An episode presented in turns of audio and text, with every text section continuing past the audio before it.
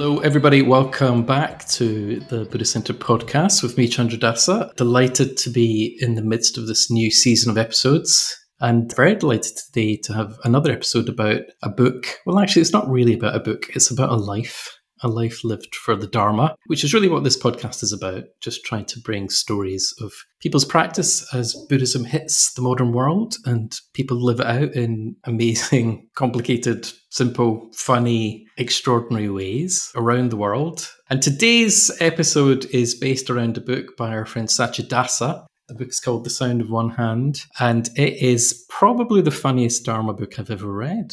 I sometimes I can blush away off camera about this, but I don't know that Western Buddhists have quite got comedy yet. I don't think it's quite a mature field, but this book made me laugh quite a lot out loud. And I felt quite relieved to read it actually. It captured bits of story that I would love someone to capture. It did that very well. There's loads of great set pieces, loads of anecdotes about, you know, talcum powder, cocaine prosthesis, which is not something I get to say often as a sentence on this podcast. Anyway, I love the book, so I'm really happy to be welcoming some guests to talk about it. The podcast is going to be led in a way by our fearless friend Kshantikara, who's a friend of Satyadasa's, also a fan of this book.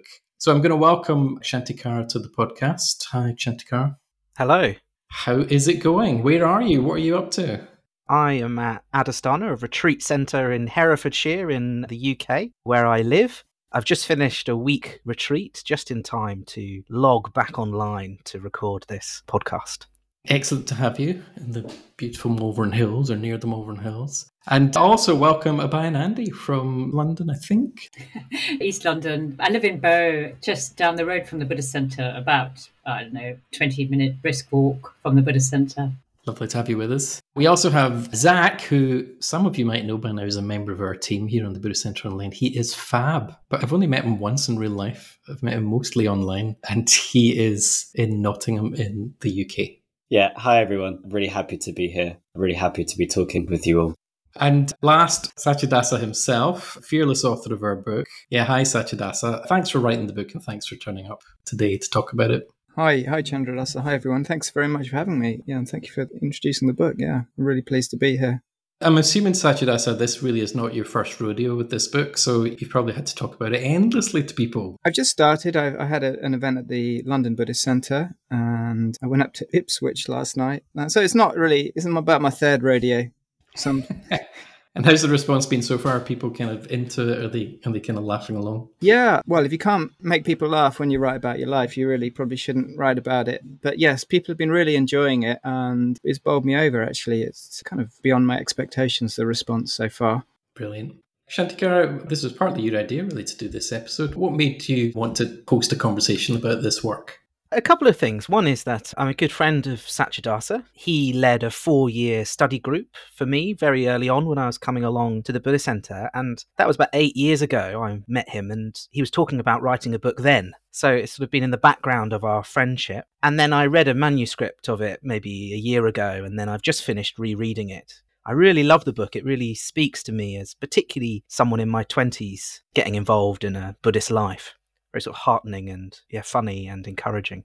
An obvious place to start is that the book Satyadasa is called The Sound of One Hand, and there's quite a sort of adorable picture of you on the front, although we can't see your head, but we've got your body and you've got one hand in your pocket, it seems, and another one outside. So I wonder if you could say something about the title and we could start there and see where we go.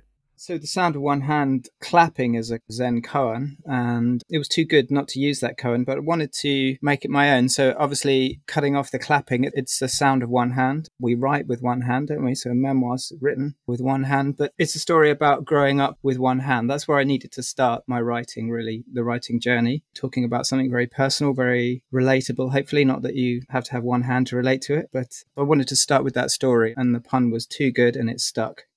And quite a lot of the story is about directing attention away from having one hand in the first instance, the childhood, and then later on becoming comfortable. And that was particularly the bit for me that I felt able to relate to. I don't have one hand, but I did have things I directed attention away from, and I'm slowly becoming comfortable with them. But I wonder how other people responded to that sort of part.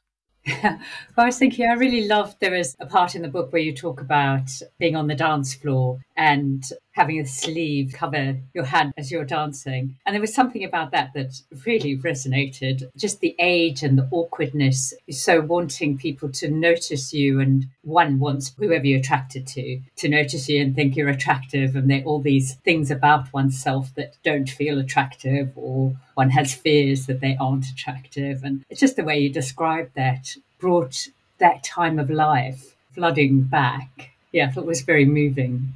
Yeah, I'm not totally comfortable with it even now. It's not like I kind of resolved my feelings. I was on the train yesterday coming home, and a little boy was looking at my hand. My hand was sitting on the table, and I noticed him looking at it. He was about eight years old. I just experienced this urge to take my hand away and put it somewhere else.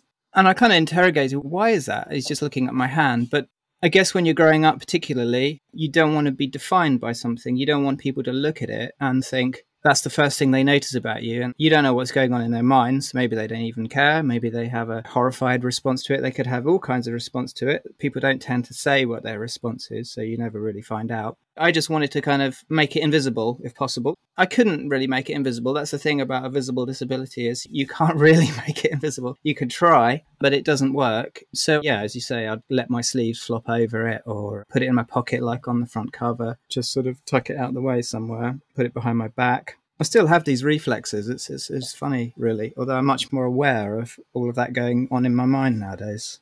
Well, there's this moment in the book where you talk about a group of people, but the number of hands being less than the group. Zach, you were making reference to that before. So I wonder if you could say something about that. Yeah, of course. Well, I guess one of the main reasons I'm here is that I also was born with one hand. without my right hand. Well, I actually I have a little bit more of my arm missing, so to speak. so I was born without my right forearm. Again, I don't really know why it's one of these sort of congenital birth defects, as is stated in the book. I suppose that that's why I'm here. And my first impressions around the book were, well, actually, to be honest, I still feel like I'm processing it because in my adult life, I have not really met anyone with my condition. I don't even really know what to call it, but I haven't met in my adult life someone like me specifically. I had, as a child, met people, the young boys, girls that had similar situations. So to read the book and essentially be reading really similar experience to you, one that you thought was really unique to you, is quite bizarre. And I'm still processing that. I found the book deeply moving and uh, yeah, I think that's all I can sort of say in some ways is that I'm still sort of processing it. I think there's something to be said that for a long time I thought that people just didn't understand, or my suffering was really unique to me in some ways. Just reading this book, just kind of an eye opener. Oh no, actually, there are other people that pretty much experienced exactly the same thing as you. that was both heartening and also a bit like, oh, but I thought I was unique. So it's just, yeah, it's very good to meet you, Satyadasa, through the book, actually. It's very wonderful. It was quite an excited moment when I visited you, Zach, in Nottingham and happened to mention to Satyadasa. And he was sort of like, oh my God, it'll just like you're saying, oh, I haven't met somebody either. I was sort of quite surprised at the warmth of that connection from Satyadasa as well. Yeah, it isn't that common actually as a birth defect. And I know maybe there's, I don't know, 30 or 40 children born a year with a congenital birth defect like that. So it's not that many. And I remember seeing a guy on the tube who had a similar thing when I, was about 29. And I just wanted to get away from him. I didn't want to relate to him. I didn't like the idea that I had a disability. I didn't want to get into any of that terminology. But I felt sufficiently uncomfortable. And I'd been a practicing Buddhist for about nine years at that point, And I thought, that's interesting, isn't it? What's going on here? I don't want to acknowledge what's happening here on the tube. So that led me to go on this activity week with about 40 children who all have congenital birth defects, arms missing, or part of an arm, or in some cases both hands. Mostly just missing one arm and having various little bits and bobs going on at the end of the arm, like me. Yeah, a lot of them were more fluent in how they were relating to their arm than I was at 30 years old. I remember going into a pub with some of the adult volunteers, and they all had the same thing as well. And it was just being mirrored and the feeling of seeing what I look like from the outside and seeing how I carry, if you're grabbing two pints of beer or something and you clasp them to your chest because you have to, or you just do things awkwardly the way you might use cutlery.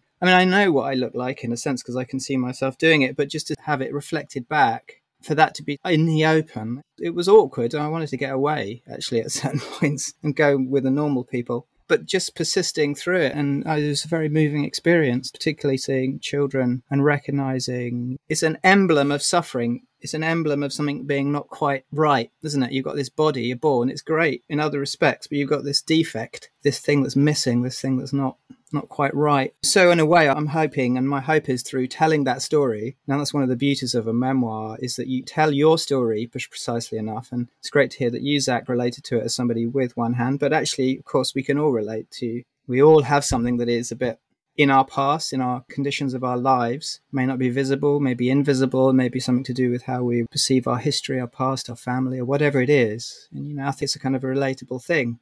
And we're not unique, are we? As you say, Zach, we're not unique. We're marvelously ununique, actually, but we are unique. Let's say that as well. That's the paradox. Yeah, it's great to hear you evoke, Zach, this thing of the sense of meeting Satyadasa through the book. Satyadasa, we've only met a couple of times, I think, but that was one of the strongest senses I had from reading your book was I really met you. And although the book is a book about the hand in all senses, existential hand, the metaphorical hand, all of the hands, the thousand hands of Avalokiteshvara or something, it was also very strongly a book about your mind. There's a lot of interiority in it. There's also plenty of action. So if people like action memoirs, there's lots of action and, great set pieces in this, but it is a very strong and coherent picture of somebody's mind as they quest and figure stuff out and get reactive and all of that stuff, which I loved when I was reading it because I thought, hey, this is just like the mirror of my mind, right? Reactive little tyke. So, you know, I was really struck by that, that it wasn't a memoir just about the hand, it was a memoir about a mind and your strong sense of interiority. I guess it was important that I wanted to unfold that interior aspect and, you know, be honest, to be as straightforward as possible. I wonder if you felt exposed at all. Was there a parallel between the exposure of the hand as the theme and the exposure of your mind, opening yourself up to sight? That's a really interesting question. Yeah, it did feel like I was writing things that are exposing. It is exposing.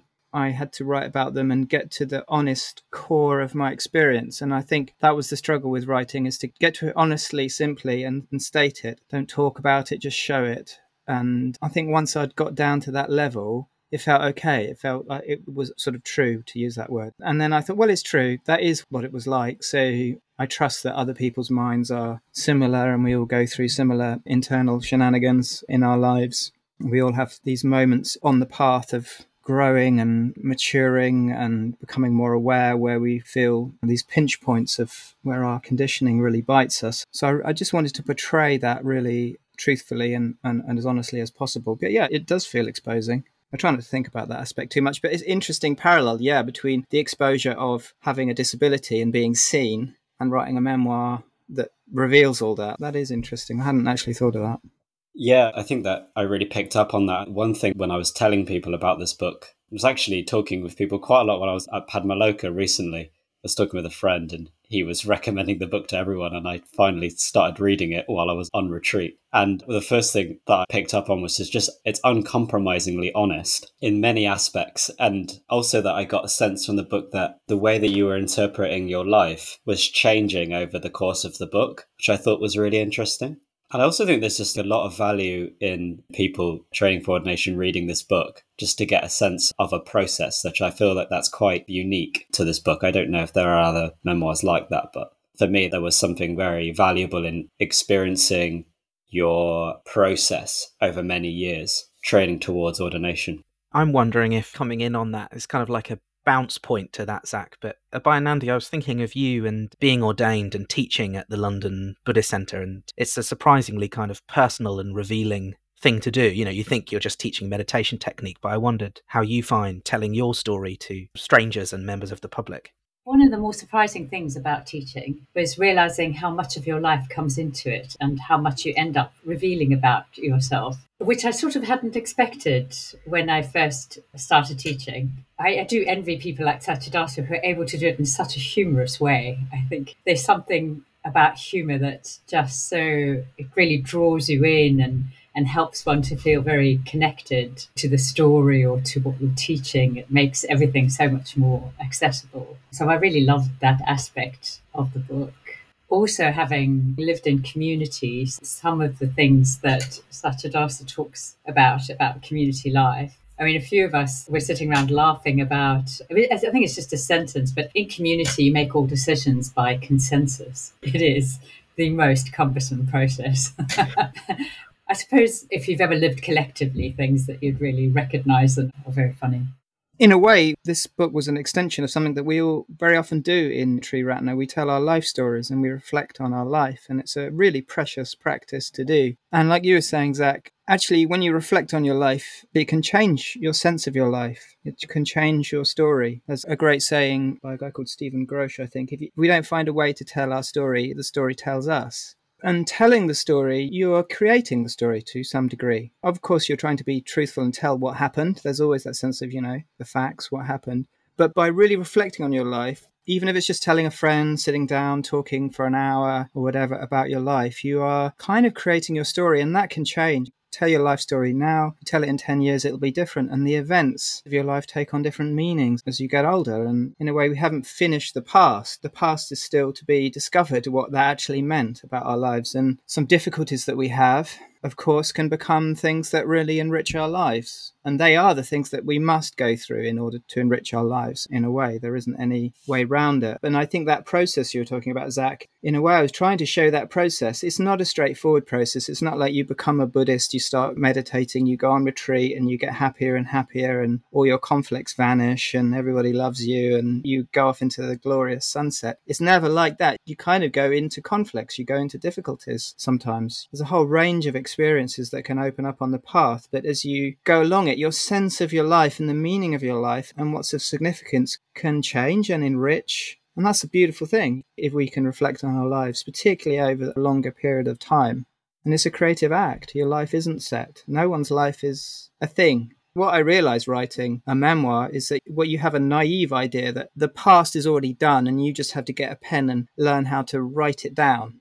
But that's very naive. It's actually not a done thing at all. That's what my hero Bob Dylan, who I mentioned in the book, says. I, I'm looking forward to seeing how the past shapes up.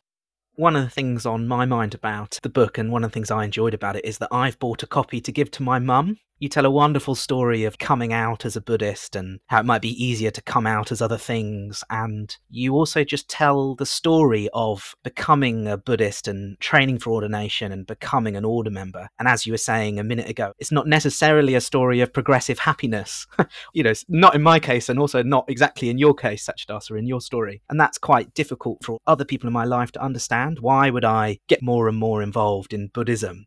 And seemingly from their point of view become a bit more of a mess. I just think you tell that story really well, and that's one of the things I've heard the people I've been talking to really resonating with. So Abhayanandi was saying living in a community, people that live in communities will resonate with that bit, but this sort of thing of becoming a Buddhist and committing to that and the difficulty and the mess of it, you tell that story, yeah, really, really kind of openly and warmly. Even for friends of Buddhists, it would be helpful for them to read, I think.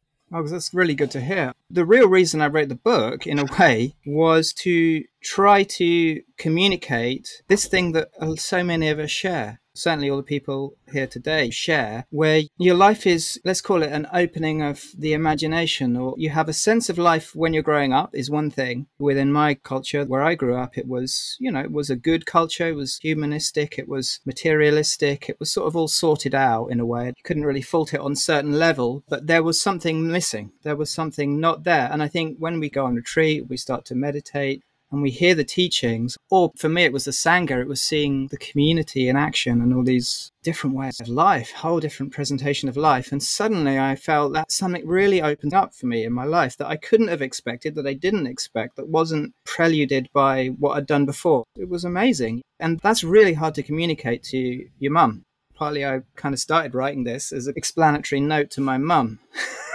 she died, unfortunately, before I could give her the results. But it's hard to communicate. So when you go to your friends or your, you know, your relatives and you tell them what you're doing, it can all fall short of that core thing, which is this opening of what we can only call really the spiritual perspective on life, which changes so much. It doesn't solve it. It doesn't sort everything out. We've still got ourselves. We've still got our conditions and our minds and all of our habits and all of our views and things. But there's something else entered in. In order to communicate that, I realized I had to clothe that experience in a real life. I had to really say something that was down to earth. My hope was that through that, the more essential aspect can glimmer, which is that we're all trying to be on a path towards meaning and make this path. We don't know what it is. I don't know what it is. I'll speak for myself. I don't know where it's going, really. But it's exciting and it's meaningful. And I've seen so many people over the years have this kind of transformation, and it seems so important that I just wanted to write about it.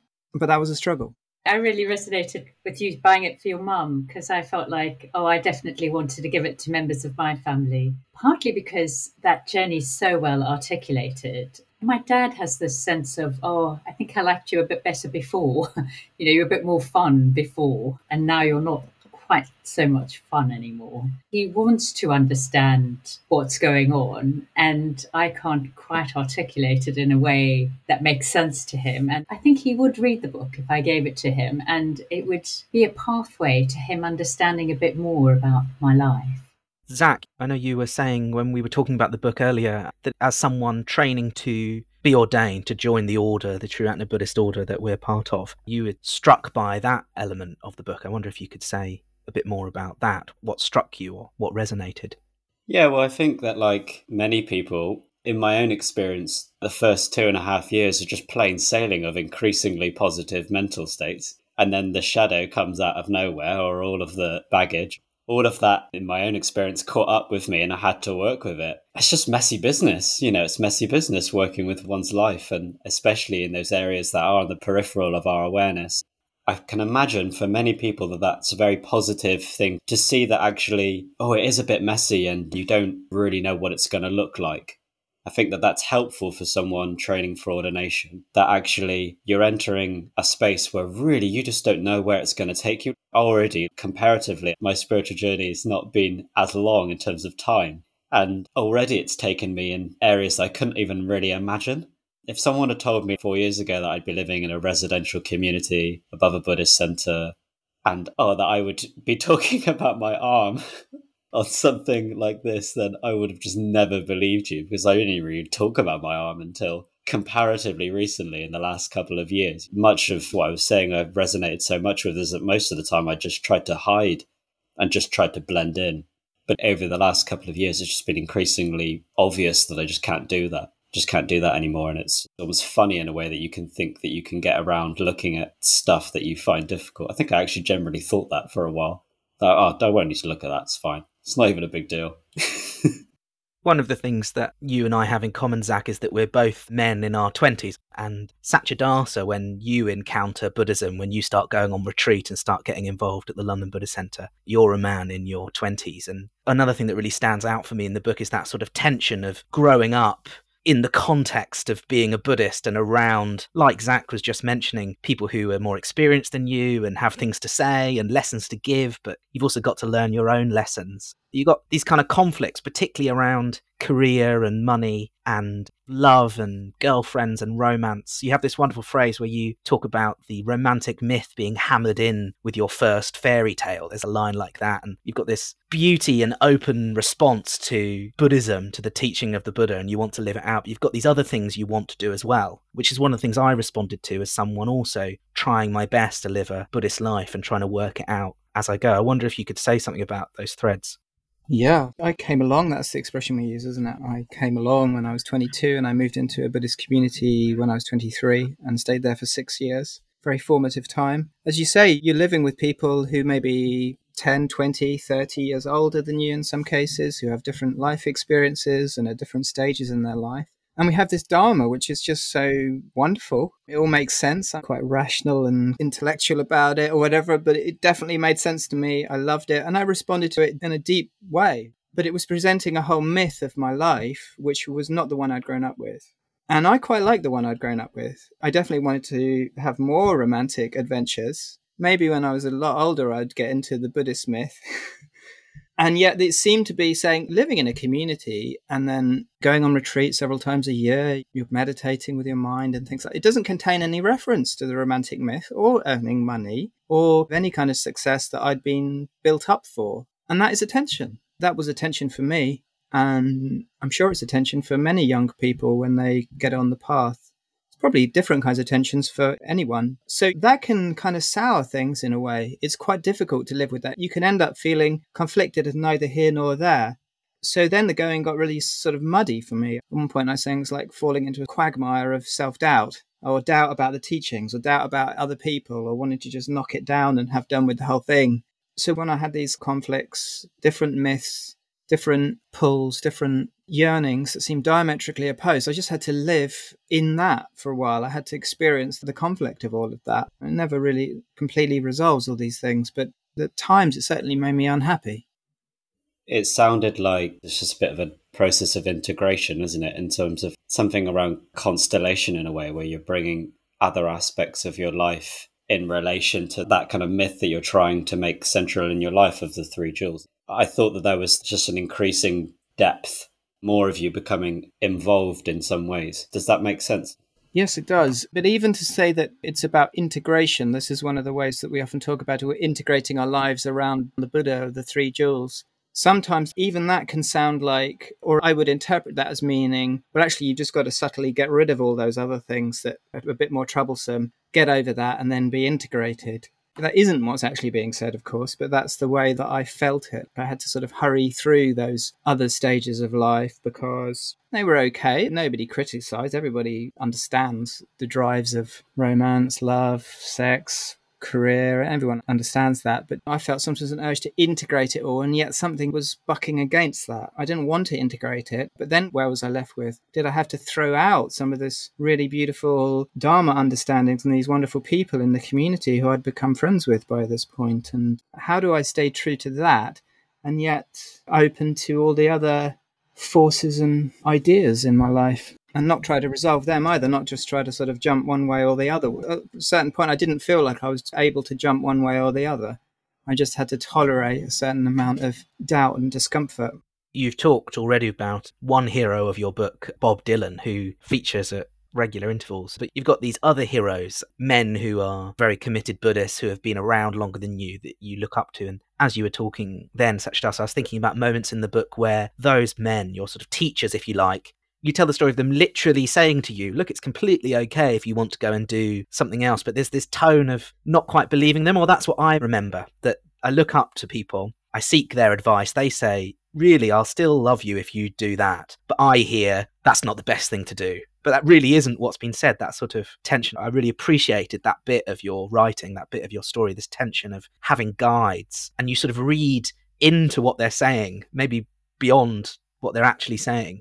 I remember certainly exactly what you said. A lot of kindness, a lot of tolerance of what I was going through, listening to me repeating the same old conflicts and the same old thoughts again and again, some of my good friends.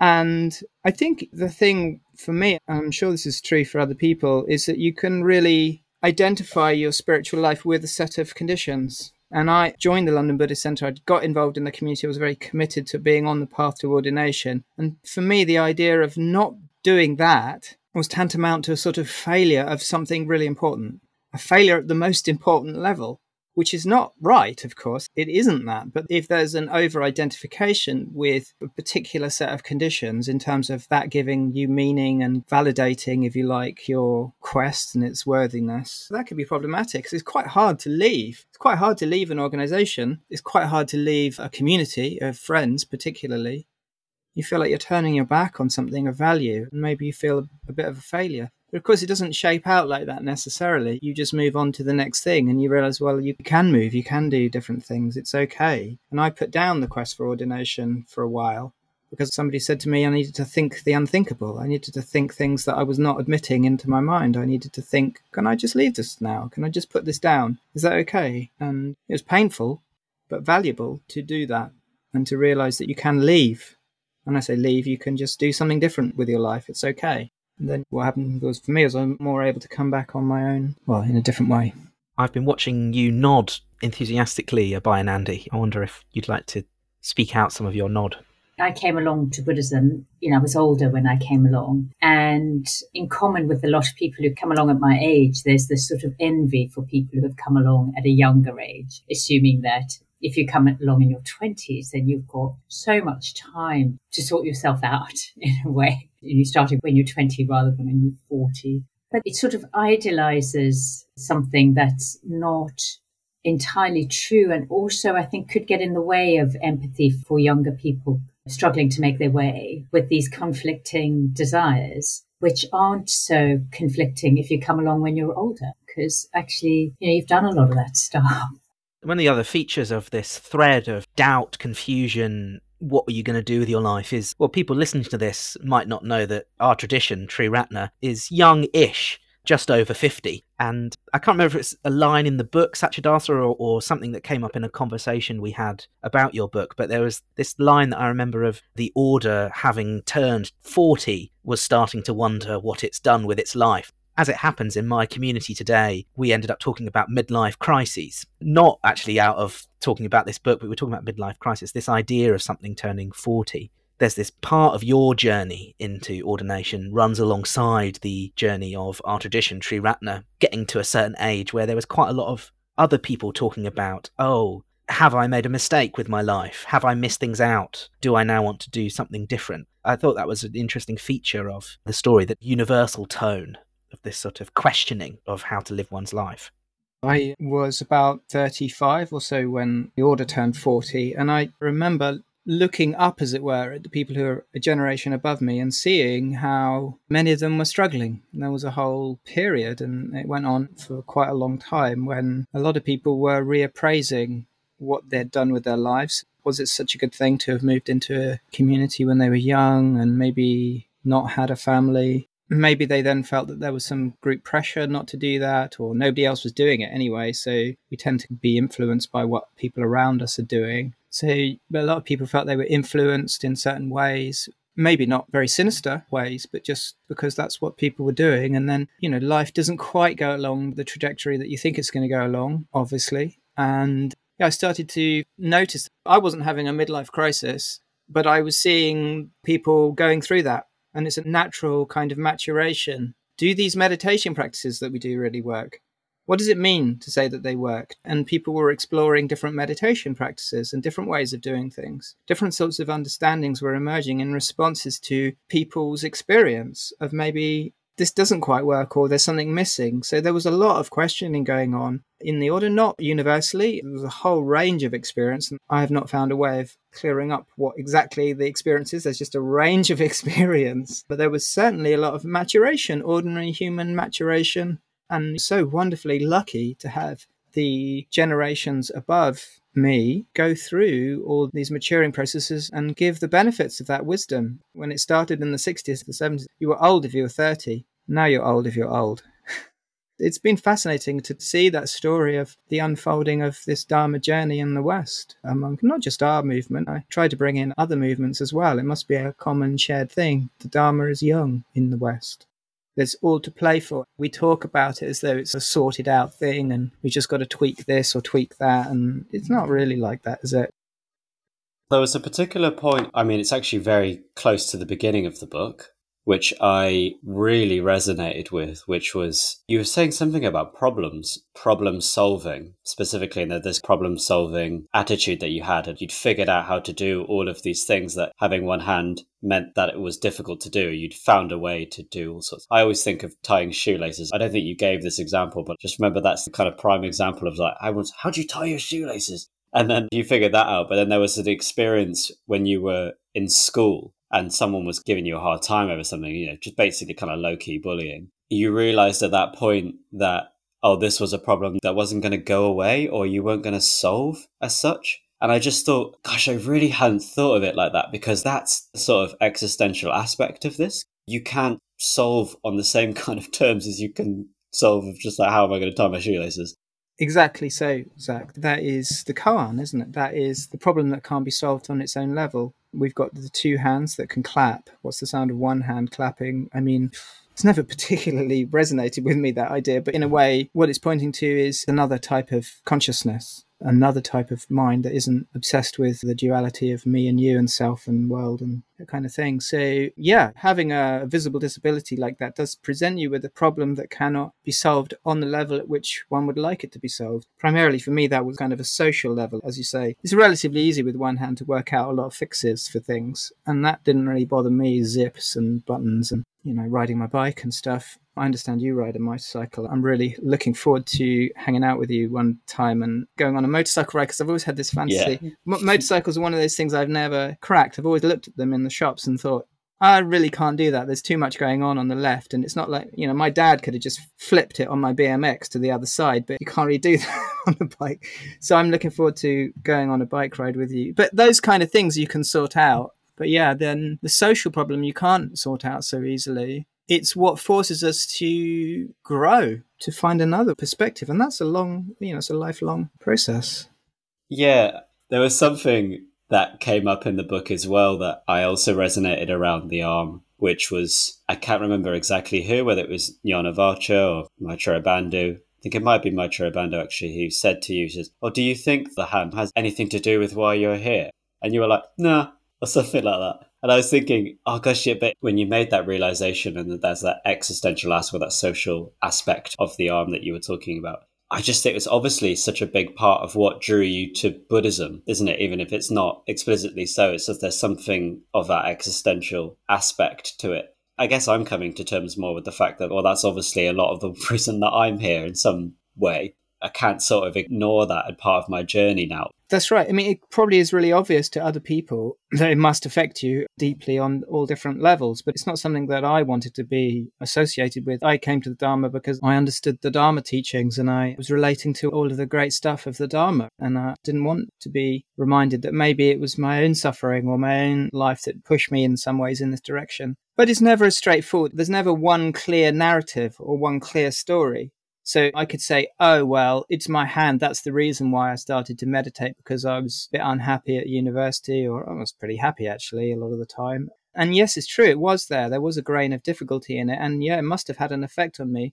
But like all of us, there's multiple stories in our lives. It's hard to reduce down to one thing. I had a grandfather who was interested in Buddhism. I had this family story, this family connection going back to the 1960s my grandfather tried to teach me briefly meditation when I was a boy, you know, and there were plenty of other strands and themes in my life as to why I might be becoming interested in Buddhism. And they're there too. And I'm sure that's true for all of us. There's different stories in our lives very often. It's not easy to reduce things and pin down the answer. I came to Buddhism because I had this disability.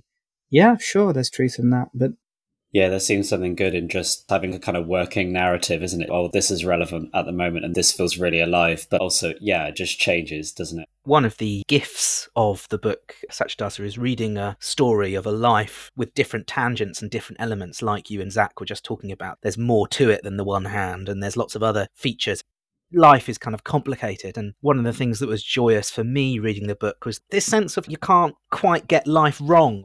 Life might be unsatisfying, or complicated, but it is yours to live. And your story, the book meanders around, and you have this tension around career and the girlfriend through much of the book and then you're a lawyer with money and you're going to nice swanky restaurants and well you're now married and you have a son. But at the beginning of the book that would have sounded like a problem that arising in your mind of wanting something like that you might have thought of as a problem. But through the arc of your story it all kind of fits together. And that for me is one of the main gifts or almost relief. It was a relief for me to feel something of that story that you can't completely get it wrong. That was the thought that came to me actually. When i was writing it i was thinking well i'm not famous I haven't done anything that's like mind blowingly exceptional or anything. I've had my life. In many ways, it's been a wonderful and blessed life, but it has its humdrum aspects every day. There's difficulties and, you know, doubts and concerns and, and things that don't go the way I want them to. But I've had this sense that it's the right kind of life for me, this kind of life. And I think that's when I started to feel like I could become ordained, you know, I could give up a certain level of doubt. This is the right kind of life for me. I don't know whether it's a perfect kind of life. Maybe there's a better life going on somewhere else. You know, that feeling that if you just haven't quite got the right life, you'd be better off with one down the road. Probably a lot of people have that feeling of not quite being in the right place, but maybe that's not the case. There has to be a sense of a creative thread running through life, doesn't there, for it to be satisfying? One can go off in all kinds of tangents, run into all kinds of patches which don't seem to be going anywhere and, and difficulties and things. But then the beautiful thing that I found about being involved with a sangha and you know having those conditions to practice in and, and friendships in particular is that it's kept me creative. It's helped me, and some of the people I mentioned in the book have helped me to live a life which is more creative. I couldn't have done it on my own. I mean, what can you do on your own? You know, suffer. That's what you can do on your own. So I'm incredibly grateful to the founder of Tree Triratna Sangharakshita and the people who learnt from him and the people who learnt from them and the friendships that have been so formative in my life. I was quite struck, particularly coming to the end of the book. There was a kind of full circle element to it. So the book starts with you and your family and you and your grandpa. And at the end of the book, it's very moving how you bring it back to that and you go and find your grandpa's book. And there are two books. There's your book, the book of your life, as it's kind of unspooling itself, and obviously as you're writing it. And then there's your grandfather's book, and get the title right An Existential Ontological Approach to Contemplative Experience by Donald Henry Huckle Martin which has to be the best title and name ever. And I did get that really strong sense at the end. It was very moving that you had fulfilled something. You'd fulfilled a relationship to him, a bit like the Buddha going back home to visit his family, having left home at the start of his journey, going back home and connecting with them. And this book that you've produced that's come out of your love, out of your tension, all of it being in relationship to those people and that lineage of family as well as the lineage of practitioners.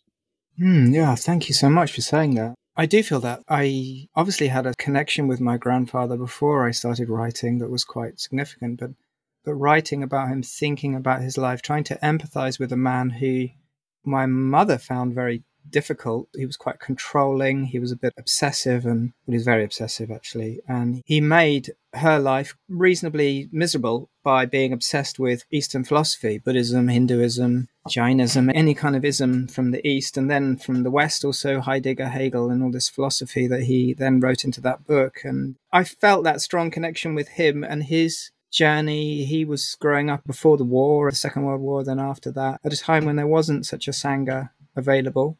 There was no such thing as really established Buddhism in this country. So I had a lot of different opportunities to him, and whether he would have taken those opportunities, I don't know. And I wanted to make it a family story as well, and a story about the lineage of friends, of the friendship in our movement, and yeah, to weave those together. Just so coincided at the end of the book with his 100th anniversary and I went back to visit his grave, which we don't visit much. But now we're starting to visit it a bit more as a family. So my uncle's going to go down and do something down there. We might go down there and chant some scriptures or a mantra or something. So yeah, I did want to honor his experience, even though he wasn't an easy man for sure. Well, thanks for the gift of your testimony, as it were, giving a voice to different bits of the complexity of what it is to join a modern Buddhist community from inspiration to cults to crazy friendships to crazy adventures, sorrow and joy, the whole gamut. Yeah, it's been lovely just watching a bunch of people come together around somebody's story. Stories seem so important. This is what this podcast is about telling stories just as a way to make something vivid and real and hopefully a bit crucial for anyone listening this is how you can live a life with this kind of urgency, this kind of beauty, this kind of humor. And if you like what you heard, please tell other people. The great ocean of podcasts gets deeper and deeper and deeper every week. I can remember the old days when there was hardly any podcasts about Buddhism, but now there's probably like a thousand at least. So if you've enjoyed this one, do tell people, write a great review for us on Apple Podcasts or Spotify or any of the platforms that you get your podcasts from. We'll be back soon with more episodes. You can also find lots of live events to go to at thebuddhistcentre.com forward slash live. Most importantly, I guess for today's episode, please get Satyadasa's book. We will put the link in the show notes for you so that it's really easy just to go there and you will be delivered an absolutely fantastic few days of reading. Guarantee you will laugh out loud a couple of times during this book at least. I found myself chuckling away like a fool the other day reading it. And thanks to you, Abhayanandi, for tuning in for our conversation. Oh, yeah, I've really enjoyed the conversation. In fact, it's made me want to read the book again. so, yeah, thank you very much. Thank you all very much. And thanks to you, Zach, for showing up and not just editing the podcast this week, but being a guest star. I've really enjoyed it as well. And I really liked that last point about lineage, particularly. There's something that I was thinking, well, I know Ratnaghosa features in the book. He's present quite a lot. And he is also the president of the Nottingham Buddhist Center. And he also led my Kalyana Mitra ceremony. So this is a specific ceremony that we have in Triratna as a formally marking friendship. So it's just interesting that the web of friendships that spread across Triratna. And it's just remarkable. I'm very grateful and just very remarkable to be able to meet you, Satyadasa, and, and read about your life. As I sort of basically think that that's one of the best gifts that we can give in some ways is articulate our lives and then spark off things in other people. It's just, it's just great. So yeah, I've just really enjoyed it. Thank you. Thanks to you, Kshantikara, for convening us so marvelously and just, in a way, diving right into the important thing that matters in this conversation. Yeah, it's been a real pleasure. A really enjoyable, very warm, friendly conversation. Thanks very much. And last, of course, thanks to you, Satyadasa, for writing the book. I hope you write more books. I think the world would benefit a great deal from what you've got to say about the Dharma. And yeah, I look forward to connecting with you around that on future episodes. Oh, thanks very much. Thank you, everyone. You write a book and you're quite close to it. And now I'm finding out what it was for and what it was really about and through other people and listening. So that's really fascinating and very heartening. And I'm very grateful for that. So thanks for the opportunity to come along and chat. And thanks to you out there for listening. What is a conversation without an audience or without people to communicate with? And in a way, the marvelous adventure of co creating a community that's genuinely global at this point feels like a miracle. The technology is a miracle. We're bouncing off of satellites every week. It's amazing. So thank you for showing up and listening. Look forward to seeing you again next week for another episode. Take care for now.